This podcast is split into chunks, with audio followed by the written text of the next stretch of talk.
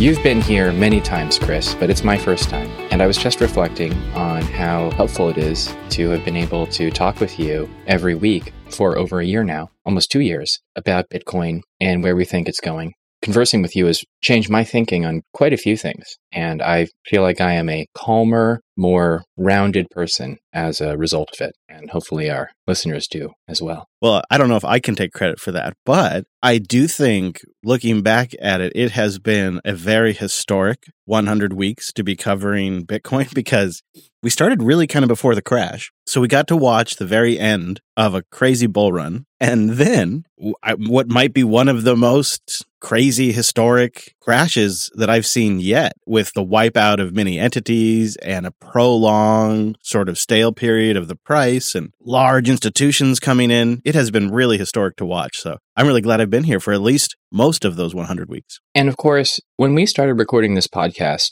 you were already a Bitcoin OG who had stepped back to focus on your work, your podcasting empire, your family. And I've been in Bitcoin for several years and I'd kind of been on that Bitcoin evolutionary journey because when I first got into Bitcoin, I it was so powerful because it, it enabled, you know, financial freedom when you're dealing with capital controls and stuff. And I was like, wow, this is going to disrupt the world tomorrow like this thing is happening. And then in the bear market of sort of 2019 and uh, those dark days when the Van Eck ETF proposals were just being shot down and Gemini had an ETF proposal, and I suddenly realized, wait, this is not happening the way I thought it would. What's going on? And I realized the monetary system, the politics around that were a lot bigger and more complex and, in, and maybe entrenched than I thought. And I realized that this was going to be a long journey, but potentially even more important because I think we've seen since I've been in Bitcoin increased financial surveillance and financial control all around the world in North America and Europe, but also in totalitarian regimes, China being the prime example. And I don't think that there is any other monetary technology other than cash, maybe, that compares to the financial freedom that Bitcoin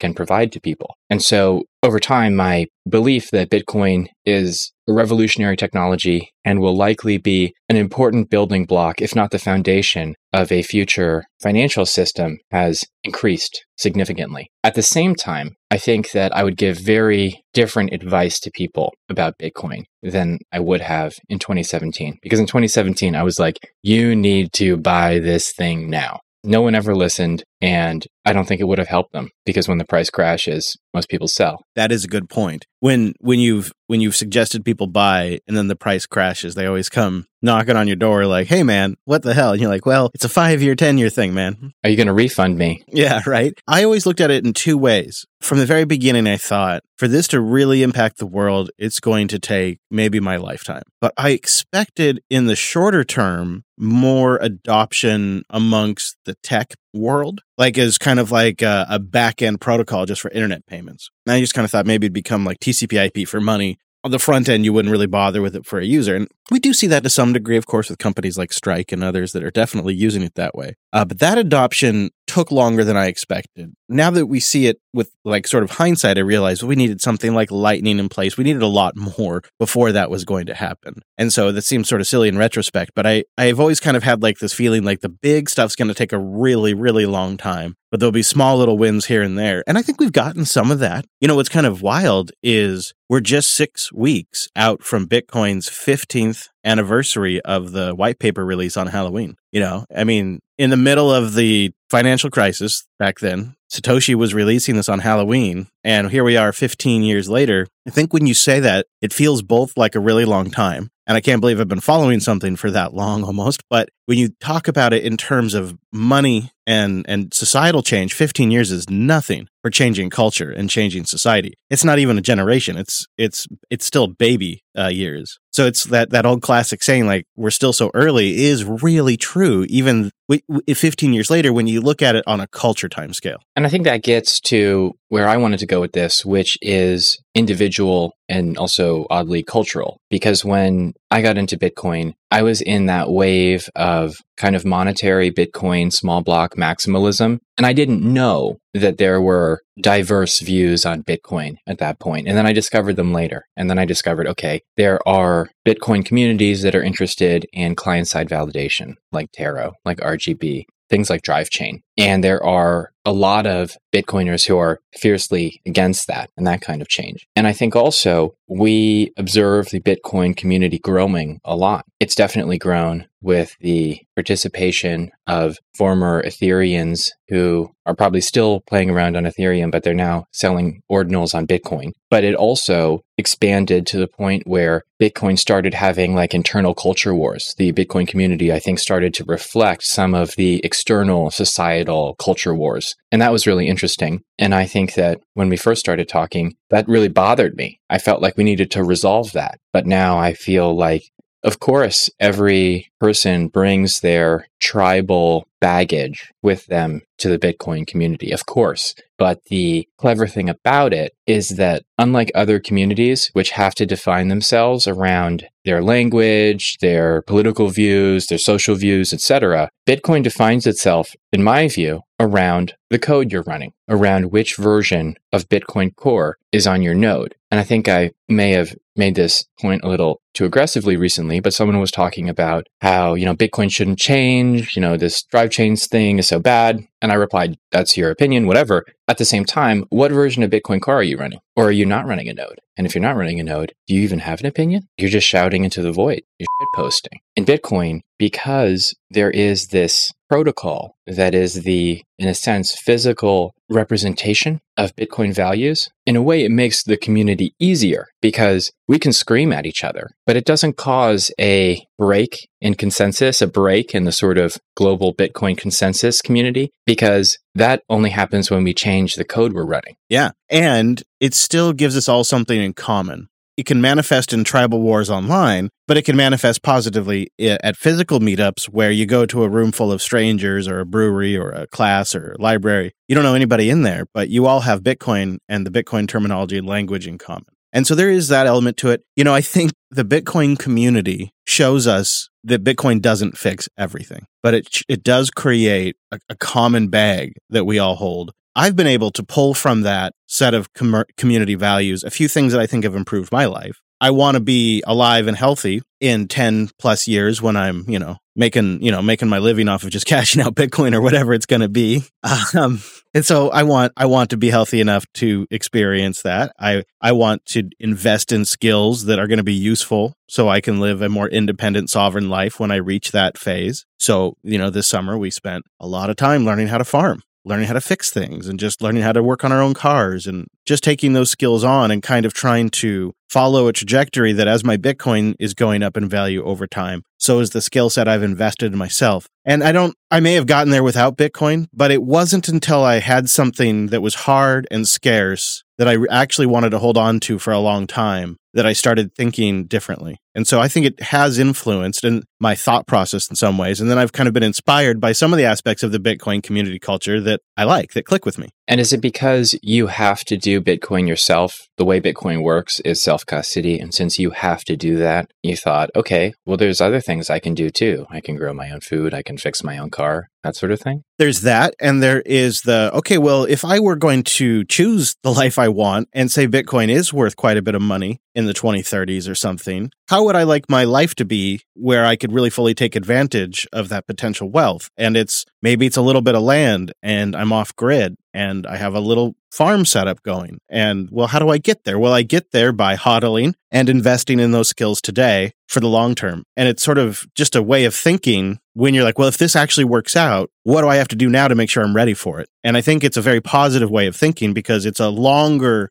it's a longer term style of thinking versus where I feel like fiat gives you a real near term style of thinking. This is the Bitcoin Dad Pod recorded early on September 13th, 2023. I'm your Bitcoin dad. It is episode 100, and I am here, as always, with me, Chris. Hey, welcome in episode 100, everybody. Today, we're going to discuss Binance, the international exchange with a US entity and how it's cut a third of its staff and lost its CEO in the US. There's been a lot of news about the acquisition of a Bitcoin trust company called Fortress by Ripple Labs, the maintainers, holders, the center of the XRP altcoin scam. In economics, I found an interesting article about US debt collection, and I just had a legacy financial scare, and it really resonated with me. In altcoins, one of the two OneCoin founders has been sentenced in the US for his role in a crypto MLM Ponzi scheme. The other founder is still at large. She has been since 2017. This is one of my favorite crypto scam stories, and there's a really good podcast about it too. It seems that Coinbase is finally integrating Lightning. Only took them three years. And is it actually a bearish signal when Brian Armstrong, CEO of Coinbase, starts talking about how important Bitcoin is? I think he hadn't mentioned it until a few months ago. He'd only talked about Ethereum for a few years. So get into what that might signal. In Bitcoin education, there is a Bitcoin Optech that includes some discussion about developments in Taro. Everybody forgot about Taro. It was that assets on Lightning and Bitcoin protocol. It was very clever, and BRC20 beat them to it. So we can discuss that. And then we have some big boosts for our 100th episode, and we can thank our community and discuss their questions. And that's our show. The news cycle did give us a birthday present because we are recording early. We were wondering, what are we going to talk about? Well, last night it came out that Binance.US's CEO had stepped down. I think his name is Brian Shroder. And I think a third of all of the Binance.US staff is now gone. About 100 positions have departed the firm. And Binance is on the defense. The Binance US division said in a statement to Cointelegraph, quote, the Securities and Exchange Commission's aggressive attempts to cripple our industry and the resulting impacts on our business have real world consequences for American jobs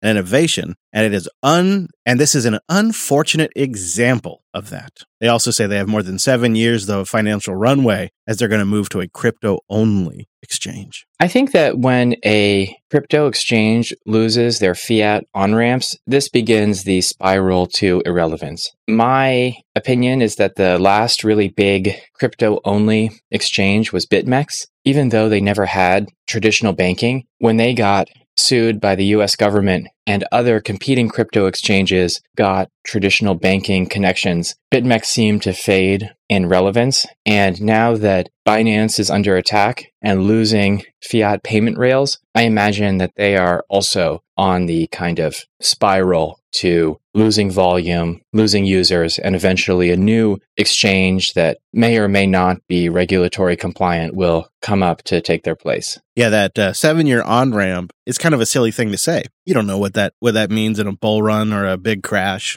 That that just doesn't make sense. I think too that this is in the background of active lawsuits going on by the SEC, if I recall correctly. So we're really seeing a multi fronted attack here. And this is exactly what we expected would happen after BlackRock announced their ETF. One of the reasons the SEC has been declining these spot ETFs for Bitcoin is because they are concerned about market manipulation. One of the ways that BlackRock and now all the other ETFs have solved that is by a surveillance agreement with Coinbase. But there's still the element of who was manipulating the market. And the SEC has made public statements. Gary himself has made public statements that he believes Binance manipulates the Bitcoin market. And so when you when you put the two together, the Coinbase surveillance agreement, BlackRock and the other 10 ETFs ambitions, and the fact that Binance was potentially the thing in the way, just even if you degrade Binance and specifically Binance US, I think with that combined with the surveillance issue, you probably have solved the SEC's primary complaints. And I think this has probably been in the works for a while. That's why we have the ETFs filed when they have been. And on the subject of Binance being a punching bag,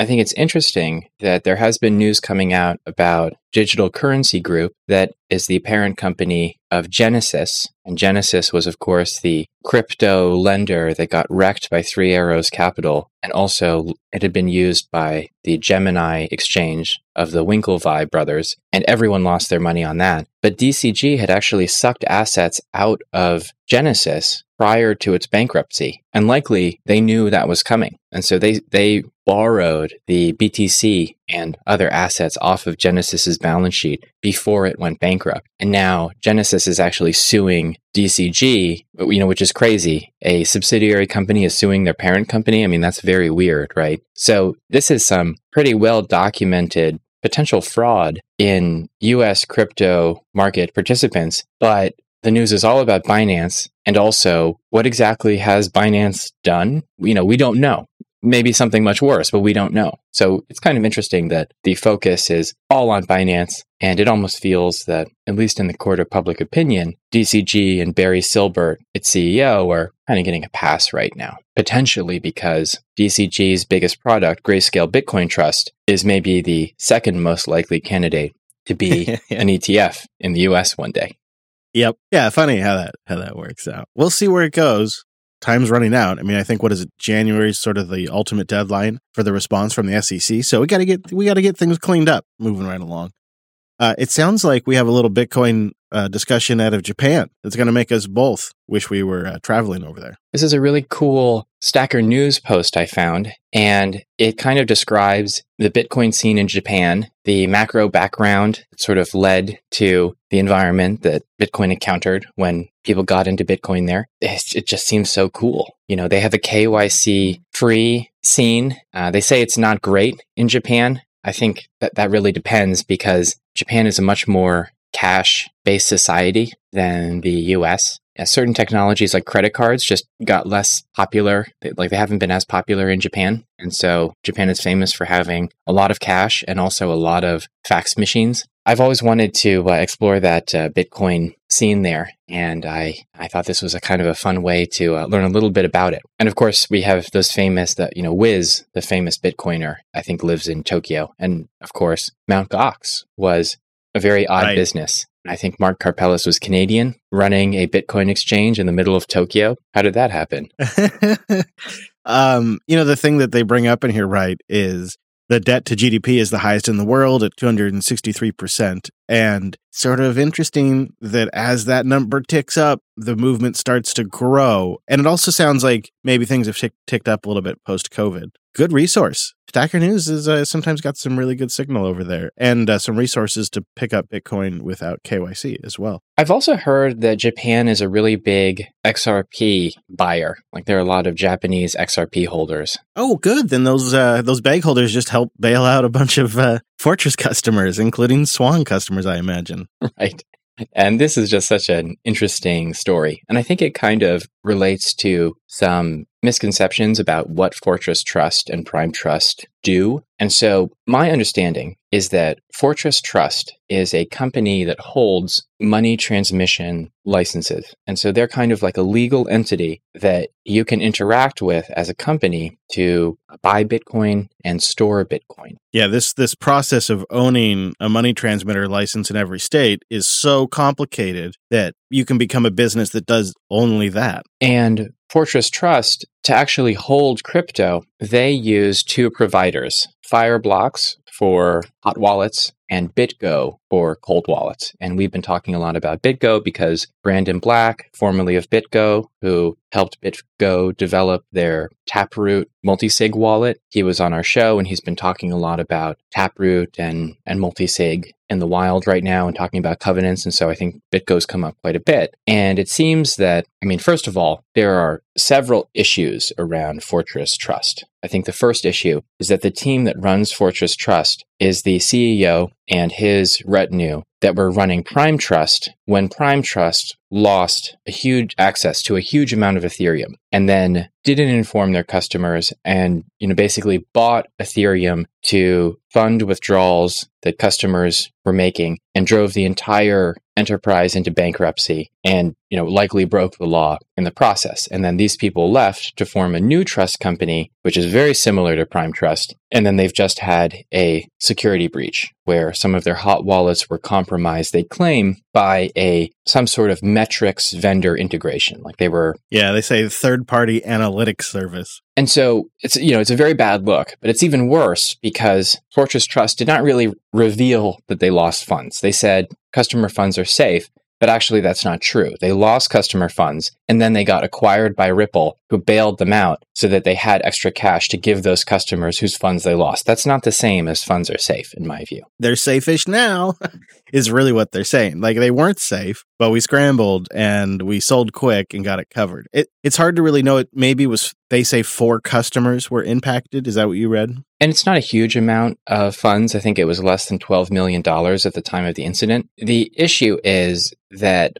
the breach happened. They obscured the details when they revealed it. And then they got it acquired by Ripple, which is in some sense a legitimate crypto business because they operate in the US. I think they're suing the SEC and likely to win. But on the other hand, Ripple is a complete scam of a business because the core of their business model is pumping and dumping the XRP token. And it blows my mind that this is one of the largest quote unquote legitimate businesses in the US corporate crypto market. It just blows my mind. And now they're acquiring the custodian of multiple crypto businesses. And of course, as we always mention, including Swan, which is kind of held up as a Bitcoin only way to, you know, purchase and hold Bitcoin. And I think this gets to the core that, and I think this gets to the core issue, which is that Swan, Prime Trust, Fortress, XRP, in a way, these are traditional financial businesses. They're governed by US financial rules, and they have to be this way. They have to have these weird, convoluted transmission licenses, third party vendors.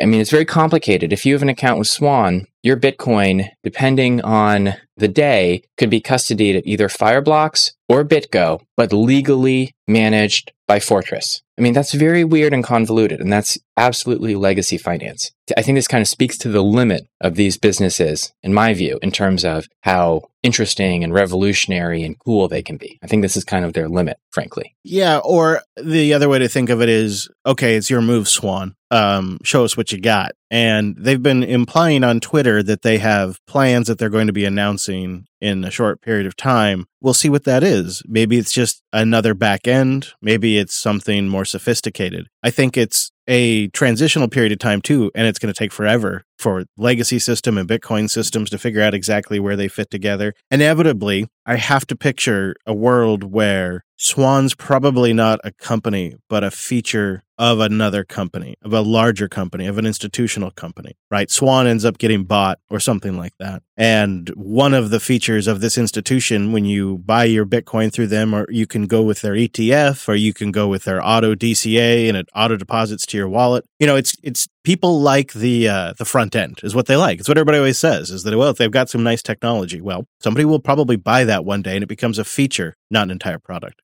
Or Swan pivots and does something truly unique and different here that makes them stand out and sort of solve this problem. We'll see. They they like to boast online about their engineering staff and its capabilities. I guess now's the opportunity for us to see where this goes. If you do use Swan out there, you know the the thing is is you got to take advantage of that auto withdrawal feature you know? That's what i think the best thing about their platform is and if you're using swan and you're not withdrawing automatically i don't really get it. And they say 60% of their customers or a high 60% of their customers they auto withdraw. Well it should be 90 99% it should be 95% at least. So if you're listening to this and you're not using their auto withdrawal this is the kind of red flag moment you get before you end up losing your bitcoin. Set up their auto withdrawal system system and just have it go out every single week so you don't have to worry about it. And like you said, these are really nice to haves the auto withdrawal features, the ability to give Swan a block of addresses so that when Swan auto withdraws from your account, they don't always reuse the same address. So that's kind of good for on chain privacy. Though, of course, anyone who can subpoena Swan for all your details can figure out all your addresses. So it doesn't protect you from kind of government surveillance. But, you know, these are nice to haves and they seem kind of like small, great features. And now we know that you can do this. They're likely to become industry standard. And I think that's a sign of a good product. But when you look at the foundation of these businesses that are selling you Bitcoin, I honestly don't think they're necessarily going to be huge companies in the future because even Coinbase, when larger, legacy banking and exchange providers give their customers access to the stuff that these crypto native companies, quote unquote, are doing right now, they have such a huge multiple of number of users that overnight they become the biggest companies in crypto. I think. I think that that's what happens. So, yeah, I mean, I don't know why that's important to say. Maybe it's not. Yeah, it's something to reflect on. Uh, and so it sort of goes back to what I said. It's your move, Swan. On this kind of down note, should we discuss this essay on the U.S. consumer debt collection industry and why it's showing up in a Bitcoin podcast?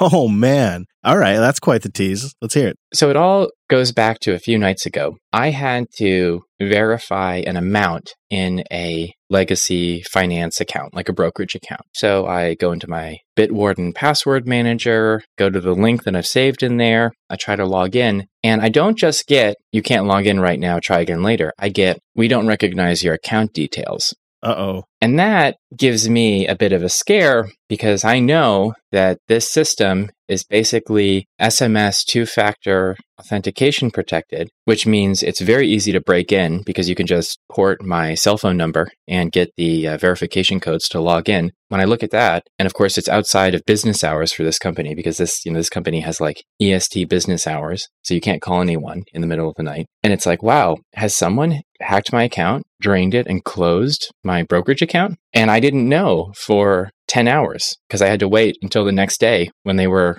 their office was open and oh, I could call them. Oh, and I had to, oh. yeah. And so I had to, you know, wait. And then I called them and they were very nice and like, oh, yeah, now everything works now. And I'm like, okay, so what went wrong? No idea. And I thought, well, this is really interesting because I think it's a great example of, you know, you don't have to be a Bitcoin maximalist to see why, as a Bitcoiner, I was less kind of freaked out right then than I would have been if I didn't have Bitcoin. Because when you hold Bitcoin, as long as you can figure out how to secure a private key, which is kind of scary, steep learning curve, but once you get there, you never really worry about it. Like I don't, you don't have to worry about your cl- account being closed and hacked if you're a Bitcoin hodler. It's very unlikely that someone is going to break into your house and steal your cold card and then throw it into a $100 million machine to scan it with an electron microscope or something. The other thing we Bitcoiners can take for granted is the proof of payment. Um, I got a letter this week from the IRS and it's one of these you owe us money you're you're overdue you owe us money i'm like what i, I thought everything oh man i open it up right they say I owe them twenty dollars from 2020, and I'm, I'm looking. I'm like, I know I paid everything, and I just Uh-oh, thought, Chris. I wish, uh oh, I wish I could just show them. Here's the here's the blockchain. Here's the transactions. You got your money. Now I got to go through the whole hassle of, you know, I'm just going to pay it, right? of course. But the whole rigmarole of paying it even is going to be a pain in there.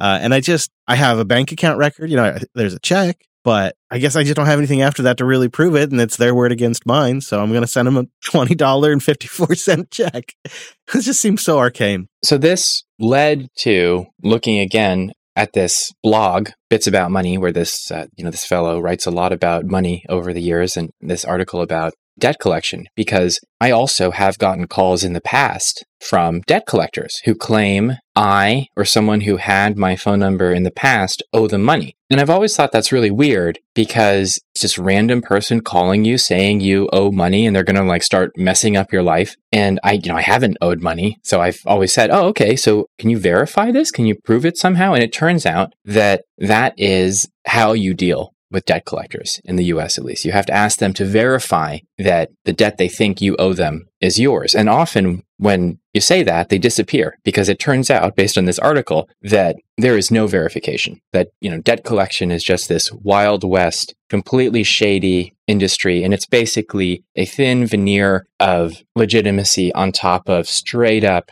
you know, money shakedowns of anyone they can find to kind of shake down. And this all kind of tied together in my mind because I had this slightly anxious night of like, oh my gosh, you know, you know, did this account get compromised? And then, you know, I'm reading this article, I'm just thinking, legacy finance is really, really terrifying. You really have to trust that so many people are doing the right thing, and you cannot verify if you've been even been um, scammed in many cases because what happens if if someone just removes a zero from your brokerage account? You could go in there and be like, "Hey, I had more money in there," but there's no way to verify the history of that account unless you've been getting weekly or, or monthly summaries and you could send someone a whole bunch of paper and they could debate with you about it. I mean, it's it's very tenuous. There's a huge amount of trust involved. And I guess I just don't feel that trust anymore in these traditional systems. It feels to me like every time I interact, I'm like, oh, here's another thing that could go wrong. Oh gosh, not too reassured by this detail. And so I think this is kind of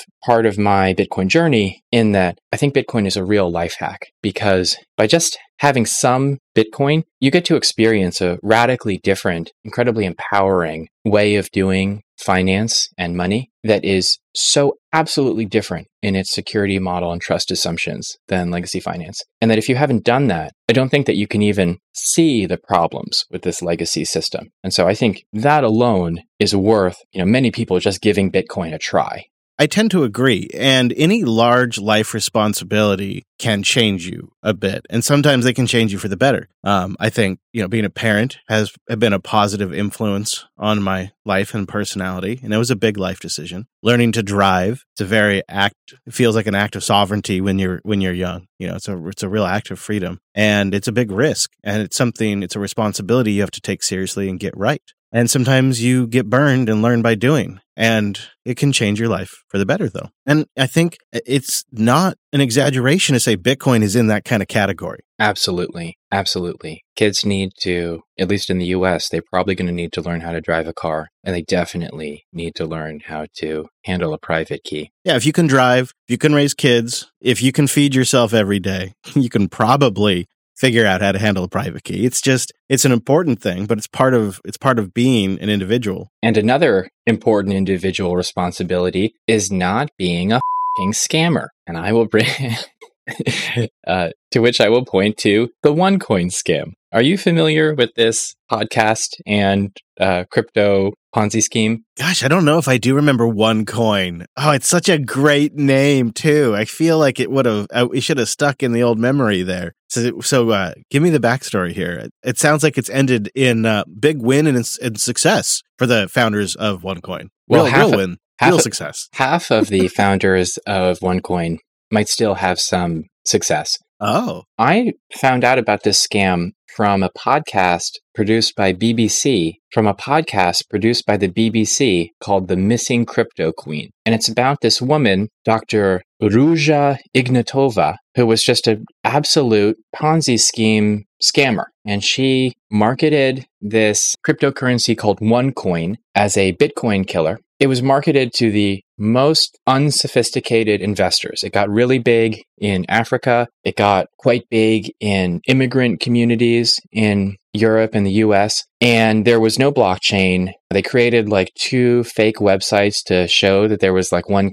coin activity, and no one ever validated anything. And the way it worked was they were using multi level marketing. So they just found people who did multi level marketing scams, which are essentially Ponzi schemes, but legal because there is a quote unquote product. And they did the exact same thing. So it's actually very similar to BitConnect because the way you got one coin was you bought a education course. And so since that education course was a real product, they could take your money. I mean, it's not really a real product, but you know, they could say it was a real product. And so this made it a legal MLM, not a crypto Ponzi scheme. So they were just combining, you know, the idea of crypto, its mystique, and this sense of FOMO that people have. You know, they didn't buy Bitcoin early, but now they bought OneCoin, and OneCoin is a Bitcoin killer. And so in many ways, the scam is just so obviously stupid, but people got really deep into it. And then Dr. Ruja disappeared. She got on a plane, or she, she claimed to have gotten on a plane. She called somebody uh, who she worked with, said she was getting onto a plane, and then she just was never seen again. She was from Bulgaria. There's kind of mob connections because the uh, it, it seems like Eastern European mafias helped OneCoin launder huge amounts of money. There's a connection to like Middle Eastern royal families in Dubai or something because the uh, OneCoin scammers bought a lot of property there, and it seems like some kind of royal figures helped them smooth some transactions. It's it's really kind of a, a sordid story. And one of the founders was a fellow named Sebastian Greenwood, who was also, I think, dating Ignatova. He was arrested several years ago, I think in Thailand, and expatriated to the United States. And it was kind of interesting because I believe that Greenwood was trying to cut a deal with the Secret Service because he, uh, the Secret Service, oddly enough, uh, is in charge of wire fraud in the U.S. And so I think he was recording his calls with her at some point, and she was recording her calls with him. So the whole thing is like very dramatic, very sordid. And now it seems that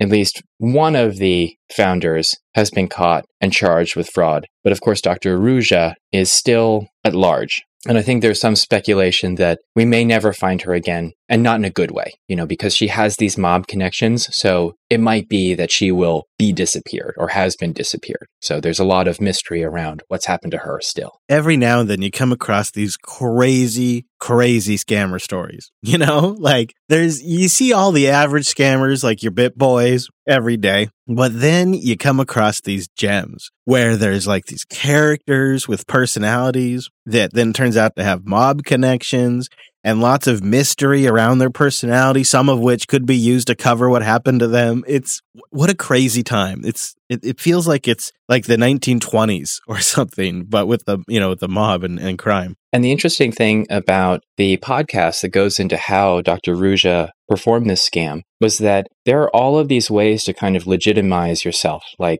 she had a picture of herself on, uh, I think the, you know, in like Newsweek or maybe she was associated with like TEDx or something. I mean, basically, there are all of these places where you can pay money to do like a featured promo segment. And then you can use that as evidence that you are a legitimate, you know, professional person or professional business or something. And so it was just fascinating to kind of learn about how you can buy legitimacy and how that's very effective at convincing people to believe you. I'd completely recommend the podcast, even though it is not a Jupiter broadcasting show.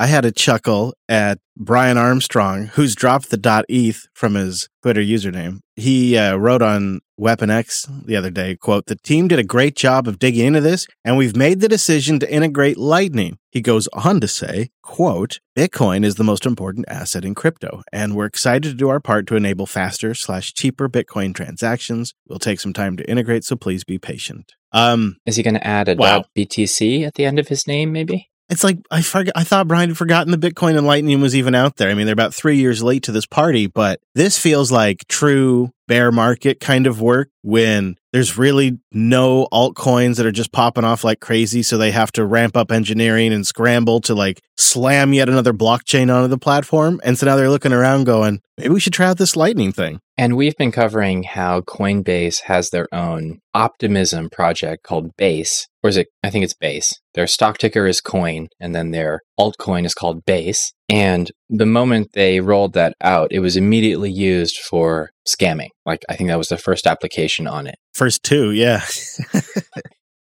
so just total scams, pump and dumps. right. And we've said this many times, but Coinbase's business model is to take the nastiest altcoin they can find and put it on the front page next to Bitcoin, next to Ethereum. And the inference is hey, Bitcoin's kind of expensive, but this thing that's a couple pennies, you could buy so much of it with a thousand dollars. And who knows, maybe it'll moon like Bitcoin. And so people do that, they get wrecked, and uh, Coinbase uh, sells them their bags. Yeah. Well, it's it's it's good to see them do the lightning just because to do the lightning thing just because they uh, they will be another onboarding path for more sats onto the lightning network you know there's a lot of coinbase users out there if they go as far as to integrate this into the app to try to compete maybe with Strike or Cash App, that could be powerful. That's a that's a good set of user base there that we could dip into for Lightning.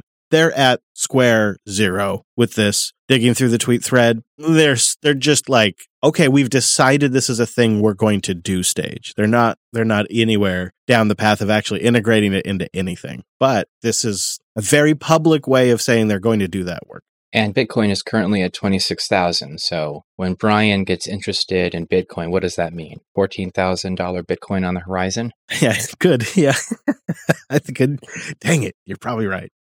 Well, guess what? This episode of the Bitcoin Dad Pod is brought to you by Jupiter Broadcasting over at jupiterbroadcasting.com. That's uh, my barn of shows. I got a barn over there and I open it up every couple times a week and I let a show out. And uh, we just let out Coder Radio as we record and uh, we recap the Apple event and um, get into our thoughts on why Apple is leaning so hard into ESG and um, probably will upset a few people with our take. And then in Framing Brent, our buddy Brent just got the brand new Framework 13 laptop up and he took it apart, put it back together again, and we get his review as well as some listeners' long term review of their Framework laptops. That and more over at jupiterbroadcasting.com. And this week's Bitcoin Optech number 268 covers a conversation on the Bitcoin Dev and Lightning Dev mailing list about Taproot assets. Taproot Assets is a client side validation protocol. The goal is to bring altcoins and stablecoins to the Bitcoin Lightning Network. And and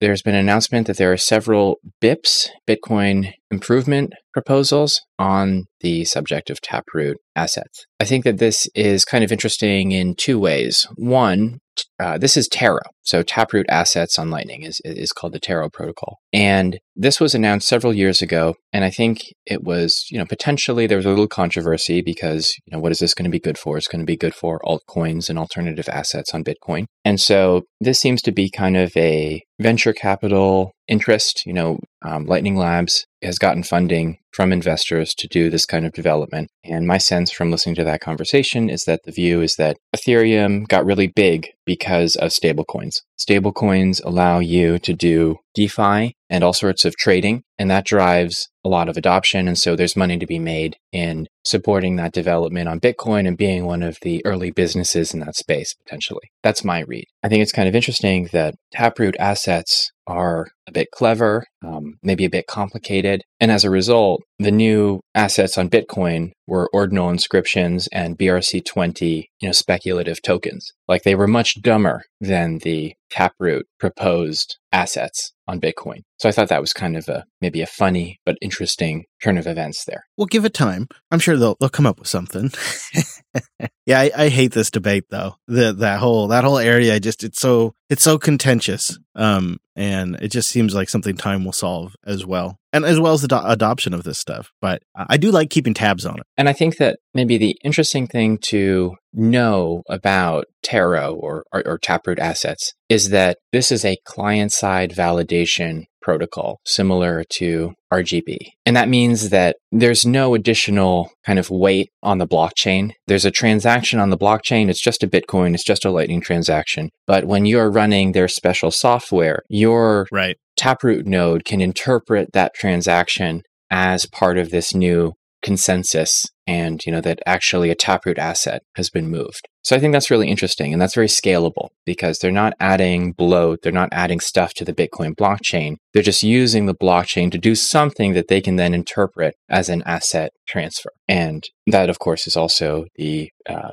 mo of rgb which is another client-side validation protocol. It is also focused on creating new assets. Which does feel a little less contentious doesn't it? Or it's it's less concerning as well. I'm actually always kind of a fan of a lot of the client side stuff. It's one of the reasons I like Nostr too. There is also some discussion about hash time lock contracts versus point time lock contracts on Lightning and how Lightning messages need to be changed to accommodate the specifications of point time lock contracts. The advantage, my understanding of moving from a HTLC to a PTLC is that PTLCs are more private, whereas the HTLC you can you can infer information about the uh, receiver of the of the uh, invoice. That's basically all I got here. Still a solid Optech and always worth a perusal. Link will be in the show notes. While you're over there, don't forget you can get a hold of us. There's a contact page. You can also email us bitcoindadpod at protonmail.com. You can try Weapon X at bitcoindadpod. Over there, I'm at Chris LAS. Probably like the de facto real time way would be the Matrix channel. There is a Bitcoin Matrix channel as well as a Bitcoin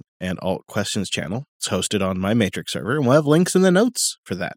And with that said, it is now time to get into the boost for episode 100. Now, if you don't hear yours, don't worry. We're recording early, so we'll probably have a few follow up episode 100 boost in the next episode as well. So it'll probably be in that batch. But our baller for episode 100 is DJ via Podverse coming in with 200,000 sats across three boosts. And yeah, he is using Podverse. He writes, okay, guys, point taken regarding XFCE. I'm also sort of slow to change though. Like a fish not seeing water, I was all in on fiat as a bank as banking worked for me until it didn't. I found blockchain to be such cool tech, but I saw really no ma- monetary value proposition until it aligned with my needs. Still, I never really thought of Bitcoin as a scam. Those who actively detract in favor of fiat seem maxish, but they may yet come around if circumstances dictate. DJ continues Here's for a future show idea. With all the recent talk of OFAC compelling implementations of rules to censor Bitcoin transactions on the US registered Bitcoin miners. Oh, he says, oh, sorry, I'll, I'll start over. And DJ continues with another boost saying, Here's a future show idea. What's with all the recent talk of OFAC compelling implementations of rules to censor the Bitcoin transactions of US registered Bitcoin miners? I believe the argument is that the majority of hash power is run by US regulated companies, KYC pools, and ASIC makers, or other centralized choke, choke points. Is this really a threat? What could be done to turn the tide and decentralize? Thanks so much for the boost, DJ. I think the short answer on the risk of financial censorship of Bitcoin transactions via legal pressure on US based mining pools and miners is very real. And I think that that will happen as Bitcoin becomes more successful, more popular, more valuable. And so, in a way, I think when that happens, because I believe it is inevitable, in that regulators are looking for choke points. They're looking for places where they can put some kind of pressure to wield control over systems or activities that they feel that they don't sufficiently control. And mining is an obvious one. And I don't think on a regulatory side, there's going to be a good argument for them not to do it. Bitcoin miners could say, hey, listen, that's going to hurt our business. And I think that the US financial establishment will probably say, we don't care. So I believe that's definitely coming. I think that the way to combat that is likely upgrades to Bitcoin mining protocols like Stratum v2, which I don't fully understand, such that the pool operator isn't building all the transactions into the block to basically make it so that if there is a pool, if there is centralized coordination, that coordination is much more limited and doesn't give the coordinator outsized control over what all of the miners in the pool are doing that's my two sats on that. That was going to be my my basic answers too. Is I think Stratum v2 combined with other future innovations because when these things happen, you know, um, everything from transaction fees go really high to security concerns, privacy concerns. We generally actually see the community move pretty quick to come to a solution. And uh, I would expect that to also sort of evolve to protect people's privacy. DJ capped it off, though, with uh, one last big boost. He says, uh, Here's another 100,000 sats just to say thanks and hope for another set of 100 episodes. Congrats on number 100. It's a huge milestone for any podcast. Here's a token for the immense value you've delivered over the past 18 plus months, right when I really needed to get orange pilled myself. The show has been a significant ingredient in my education. Well wishes to you both. Thank you very much, DJ. Yeah, thanks a lot. I'm so glad it's been useful to you. Opie 1984 boosts in 108,000 sats over two boosts using Fountain. Actually, it was a political podcast, not a Linux podcast. Opie is talking about this one time he got doxxed interacting with a podcast host. The host was calling non paying listeners freeloaders and then saying she needed money for her trip to Europe. Well, I can understand that. I mean, you want some cash when you're going to Europe, right? yeah, I, she deserves it. I emailed her saying that it was a bad look and might drive listeners away from her otherwise informative show, and I guess she didn't take kindly to that. Well, the harassment lasted less than a week, and I've never listened again. That mm-hmm. for the compliment. BDP is one of my favorites. Well, thank you so much. And also, congratulations on 100 episodes. Here's to 100 more. Thank you so much, Opie. It's great yeah. to hear from you. And we will not be sharing any of your private keys on air. we promise. I think uh, that that reaction you experienced was indicative of the guilt that she probably felt deep down. Mr. 84, it's always great to hear from you. Always one of the highlights of each pod. Dash comes in with 100,005 sats using Fountain. Big fan of the show, along with many of the JB shows. Please allow me to plug my Bitcoin meetup group I co founded in Japan, Tokyo Citadel. We have an event called the quote, Honey Badger Hirobra. It's, I probably got that wrong. It's H I O, it's H I R O B A. It's scheduled for the 22nd of September, and we're calling on all plebs in Japan to get involved. Our group is focused on freedom tech, Bitcoin, and a circular economy in Japan. Get in touch with us at tokyocitadel.com and find links in our Telegram group, meetup.com page, and Nostr over there as well. That's tokyocitadel.com. Thank you, Dash. We can leave that in the show notes. And thank you so much for the boost, Dash. I feel like you may have also had a podcast at one point because Tokyo Citadel seems very familiar. I think it's a great idea, though, to just get that community going over there. That seems like a really important place to get some Bitcoin adoption, and they need it. So I'm glad I'm glad you let us know about it, Dash. Thank you so much for the boost. At Halleck boosts in a 100,000 sats from Fountain. Happy 100. Thoughts about how to get from Lightning Wallet or even RoboSats to cold storage. So I think you have explored this more than me, Chris, but you know, every Lightning wallet has a send to on chain function. So you can always send to the base chain to the a regular Bitcoin address and just pay the on chain fee. I think that that's often the simplest thing to do. Now, is your question, how do I get it to cold storage in a private way? I think that's a lot more complicated because that generally means closing your Lightning channel, sending it into a mixing service, or sorry, a coin join like Join Market, Samurai, or Wasabi, doing some coin join and then taking your coin joined UTXOs and sending them very carefully so they don't mix into your cold storage. Do you have a different solution, Chris? Yeah, that would probably be still like the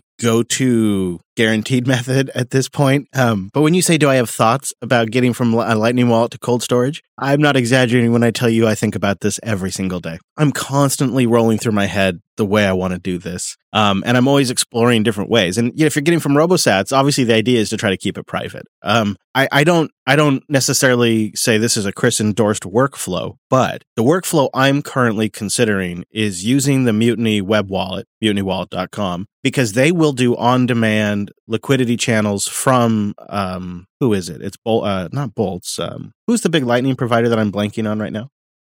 Um, Lightning Labs. No, no, the service provider. The like they. Oh yeah, right. Um, come on. voltage, not voltage.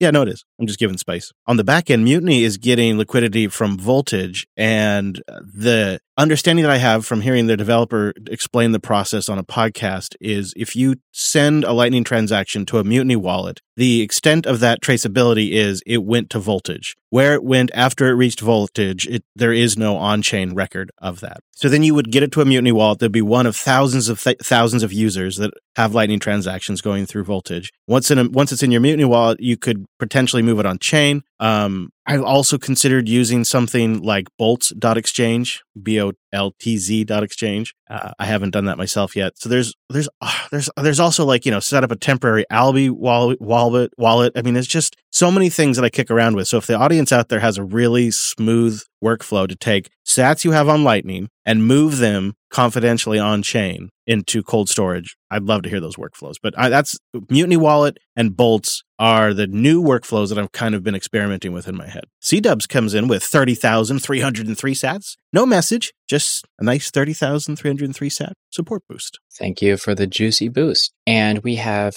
2,000 sats from R. Shackelford, boosting from Fountain, asking, please explain drive chains and what problems it solves. So far, it looks like a solution searching for a problem. I think that the real solution is scalability and uh, potentially privacy because a drive chain does not need to be as constrained in terms of development as Bitcoin. So you could have a Monero like drive chain with very good privacy, and it would be much easier than selling Bitcoin to buy Monero, doing something private, and then selling Monero to buy Bitcoin because it would just be Bitcoin the whole time. So I think that's probably a maybe a positive, like a good argument for why you might want a drive chain. You tell us. Does that sound appealing? The Muso comes in with 10,000 th- sats using Podverse. I thought I'd give a shout out to the exchange I use in Australia. It's Hardblock Bitcoin. It's an Australian owned and operated Bitcoin only exchange. It is KYC, but it has great features. It allows for DCA and sending your Bitcoin directly into your own wallet. Hardblock.com.au. Thanks, Muso. Always great to get some boots on the ground. Reports.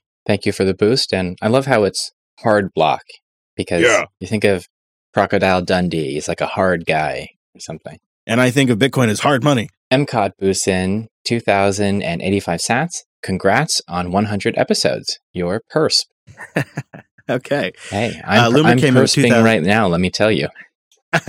I think somebody's outside doing some yard work, probably perspiring. Loomer comes in with 2,000 sats. No message, though, but just thank you very much. True Grits comes in with our last boost above the cutoff at 5,000 sats, saying it was interesting hearing the WMD and Anthrax stuff on 9 11.